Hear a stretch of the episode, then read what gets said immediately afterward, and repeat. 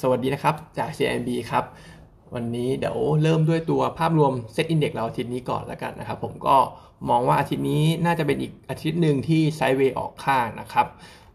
downside เนี่ยอาจจะไม่ได้มีมากตลาดอาจจะไม่ได้ลงเยอะแล้ว ก็มองเกาะไว้ที่ 1520 เพราะว่าปัจจัยโควิดในประเทศเองเนี่ยผมก็คิดว่าคนก็เริ่มชินแล้วก็น่าจะ factor in ทุกอย่างไปเรียบร้อยแล้วนะครับ แต่ว่าก็อาจจะยังมีความเสี่ยงเรื่องของการ downgrade earning เพราะว่าตอนนี้งบก็ออกมากันเกือบทั้งหมดแล้ว แล้วก็หลาย ๆ ตัว outlook ในส่วน quarter สามเนี่ยก็จะดู soft ลง Q on Q ทั้งนั้นนะครับ ก็น่าจะมีการ downgrade earning กันสักเล็กน้อย เพื่อที่จะ factor in เรื่องของผลกระทบโควิดเข้ามานะครับ แต่ว่าด้วยปัจจัยต่างประเทศเนี่ยที่ตลาดหุ้นอื่น ๆ เขาก็ทำ new high กันนะครับ แล้วก็คิดว่าน่าจะเป็นตัวที่พอพยุงให้เซ็ตเราเนี่ย sentiment ไม่ได้เลวร้ายไปมากกว่านั้น ไม่ได้เลวร้ายแล้วก็หลุด 1520ไม่ได้นะครับ ก็มองกรอบไซด์เวย์1520 ถึง 1550สำหรับอาทิตย์นี้นะครับ ส่วนเรื่องของโควิดรายสัปดาห์ก็ยังไม่ได้แตกต่างจากภาพอาทิตย์ที่แล้วมากนัก หลาย ๆ ประเทศทางฝั่งยุโรปหรือว่าอเมริกาเองเนี่ยก็ผู้ตัวเลขผู้ติดเชื้อยังปรับเพิ่มสูงขึ้นอยู่ ก็คิดว่าไม่น่าจะมีอะไรเปลี่ยนแปลงเยอะนะครับ คนอาจจะกังวลกันแต่ดูแล้วเนี่ยเขาก็ยังเปิดประเทศทำกิจกรรมทางเศรษฐกิจกันปกติบอลพรีเมียร์ก็เปิดแล้วคนก็เข้าไปดูแน่นสนามเลยเท่าที่ผมเห็นนะครับ แล้วก็ถึงแม้อย่างในญี่ปุ่นเนี่ยผมเห็นยูทูบเบอร์ที่เขาใช้ชีวิตอยู่ในญี่ปุ่นเองเนี่ยเขาก็พาไปดูพวกแหล่งท่องเที่ยวพวกชินจูกุชิบุย่าอะไรพวกนี้ครับมันก็มีคนญี่ปุ่นเดินนะครับมันก็ขาดแต่นักท่องเที่ยวเพราะฉะนั้นเองเนี่ยเศรษฐกิจในประเทศเขาเนี่ยเขาก็เดินกันเองได้อยู่นะครับขาดก็แต่พวกนักท่องเที่ยวที่จะไปเติมนะครับเพราะฉะนั้นมาตรการต่างๆ ที่จะกระทบเศรษฐกิจภายในประเทศ อย่างเช่น พวกปิดเมืองล็อกดาวน์อะไรที่เข้มข้นเนี่ยผมคิดว่าน่าจะไม่เกิดในประเทศที่พัฒนาแล้ว แล้วก็ฉีดวัคซีนกันเยอะแล้วนะครับส่วนเข้าสู่ paper งบเลยแล้วกันนะครับ ไล่กันไปทีละตัว ตัวที่น่าจะซื้อและเล่นต่อเนื่องได้ในช่วง quarter สามตัวแรกก็จะเป็นตัวของ HANA นะครับ งบ Q2 ออกมาค่อนข้างดี บวกได้เยอะ Q on Q year on year แล้วก็ beat เรา 21% beat consensus 46%ด้วย Net Profit เนี่ย 770 ล้านบาทนะครับ ก็ มาจากตัว Gross Margin ที่ดีกว่าคาดเลย 2%เลย เราคาดไว้ประมาณ 14 กว่า แต่ออกมาเนี่ย 16.8 ปัจจัยหลักก็เป็นเรื่องของค่าเงินบาทเป็นหลักเลยนะครับ แล้วก็พวกกำลังการผลิตเนี่ยเพิ่มสูงขึ้น utilization rate เนี่ยเพิ่มขึ้นด้วย ครึ่งหลังของปีดีต่อเนื่องสำหรับกลุ่มอิเล็กทรอนิกส์ HANA KCE เนี่ยเรามองว่าเล่นต่อได้นะครับ เพราะว่าได้ประโยชน์เต็มๆจากเรื่องเงินบาท ซึ่งพอเรื่องเงินบาทเนี่ยเราก็เลยยัง bullish กับตัวอิเล็กทรอนิกส์2ตัวนี้อยู่นะครับ เพราะฉะนั้นก็ฮาน่าเนี่ยให้เป็นซื้อ target price 85 บาทแล้วนะครับ อัปเกรด e a r n i n g ขึ้นมาจากเดิมเนี่ยทาร์เก็ตเราอยู่ 76 บาท ตอนนี้ 85 บาท ก็ถือว่ายังพอมีอัพไซด์ให้เล่น ส่วน KCE target price เรา 93 บาทนะครับ ทั้ง 2 ตัวได้ประโยชน์จากค่าเงินบาท แต่ว่าความเสี่ยงเดียวก็คือเรื่องของการปิดโรงงาน ถ้าโควิดมันสเปรดเข้าไปสู่พวกพนักงานของเขานะครับ ตัวที่ 2 โรงไฟฟ้าขนาดเล็กนะครับ ก็ตัวเสริมสร้าง power SSP นะครับ ตัวนี้ก็บวกได้ดีทั้ง QQ เยือนเยียนะครับ net profit เนี่ย235 ล้านบาท ซึ่งดีอินไลน์กับที่เราคิดไว้ ครึ่งหลังของปี คิดว่า half on half เนี่ยครึ่งหลังของปี core profit จะบวก 32%ด้วย เพราะ 1 เลยจะมีโปรเจกต์ใหม่ในญี่ปุ่น 2 ก็จะมีโปรเจกต์พลังงานลมในเวียดนามด้วย แล้วก็สุดท้ายจะมี consolidate ของ UPT เข้ามานะครับ เพราะฉะนั้นเองเนี่ยเสริมสร้าง power ก็โตได้ตามที่คิดไว้นะครับ เพราะฉะนั้น upside กับ Target Price ก็ยังมีอีกเยอะ Target เรา18.4 บาทเทคนิคก็ดูค่อนข้างดีนะครับกราฟเนี่ยตอนนี้ราคาอยู่แถวๆแนวรับ ก็คิดว่าน่าจะรับได้ที่ราคาตรงนี้ target เรา 18.4 เลยนะครับ ก็ถือว่า upside พอสมควร ส่วนต่อไปเป็น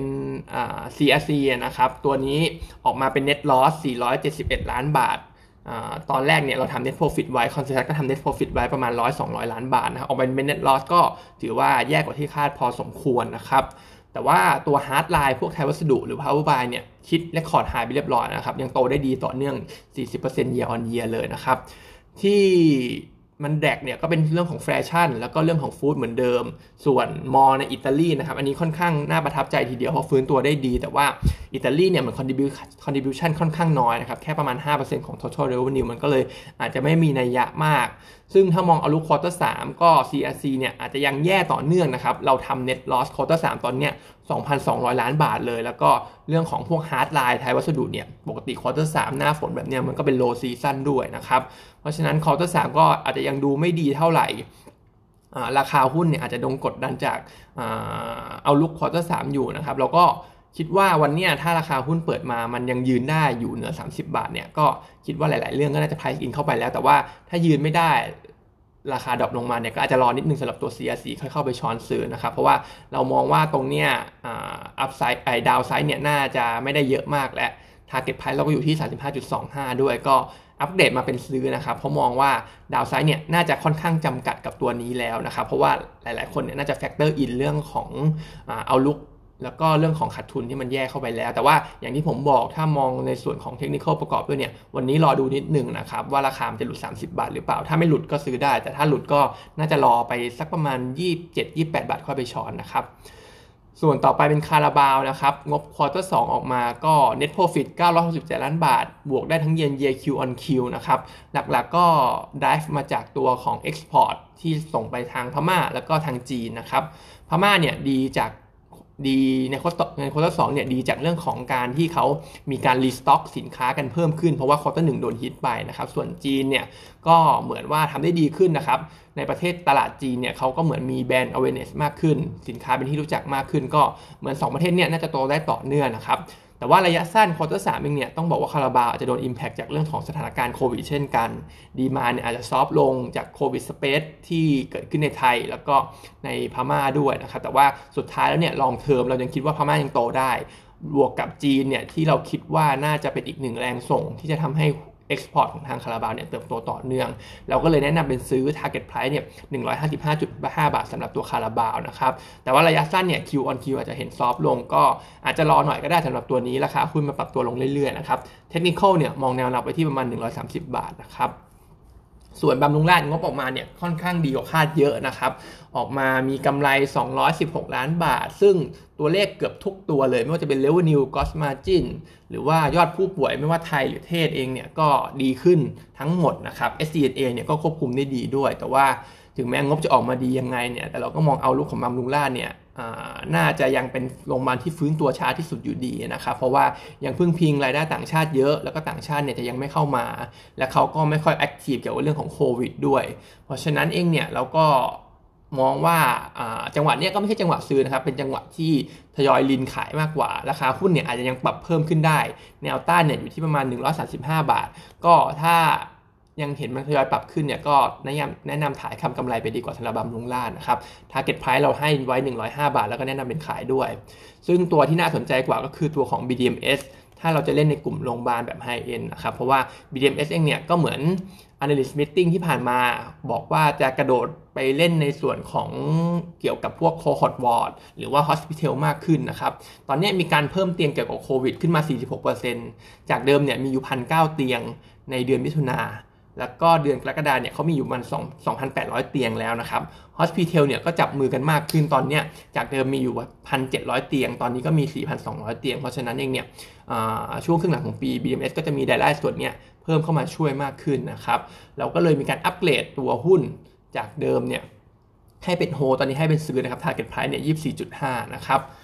ส่วนอีกตัวที่น่าสนใจอาจจะเป็น Dividend Pay นะก็คือตัวของ DIF งบที่ออกมาเนี่ย 2,900 บาท มันก็อินไลน์แล้วก็แฟดๆนะครับ ไม่ได้โกรธอะไรมากมาย แต่ว่าถ้าไปดูความถูกเนี่ย ตอนนี้ยิวแกปของปันผลของเขากับพันธบัตร 10 ปีของรัฐบาลเนี่ย มันอยู่ที่ประมาณ 6.8%นะครับ ซึ่งมันมากกว่าเอลเลส5ปีที่ปกติอยู่ที่มัน4.8%ก็มากกว่าถึง 2%เลย เพราะฉะนั้นเนี่ย หุ้นมันก็มีความถูกพอสมควรสำหรับตัว DIF นะครับ แต่ว่าจะไปลงเยอะ อาจจะอาจจะแบ่งเงินไปซื้อบางส่วนครับอาจจะลงเยอะไม่ได้ไม่ไม่ได้อาจจะลงเยอะมากไม่ได้สำหรับตัว DIF เพราะว่ายังมีคอนเซิร์นเรื่องของ True ที่จะอาจจะมีความเสี่ยงจะขายหุ้นออกมา เป็นตัวกดปัจจัยกดดันราคาหุ้นอยู่นะครับ แต่ว่า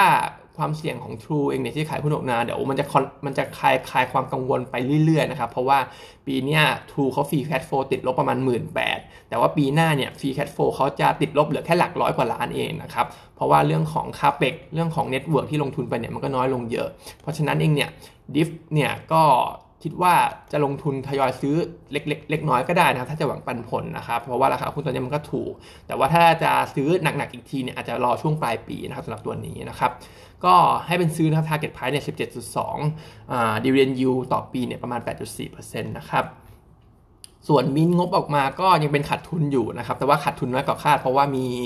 มีเรื่องของเงินพิเศษจาก subsidy ของรัฐบาลเยอรมันนะครับ ที่เขาให้เกี่ยวกับอุตสาหกรรมท่องเที่ยวมาประมาณ 1,500 ล้านบาท แต่ก็เป็นเป็นกำไรเป็นรายได้พิเศษเพิ่มเข้ามานะครับเลยทำให้เห็นผลขาดทุนเนี่ยน้อยกว่าที่คาดไว้นะครับครึ่งหลังของปี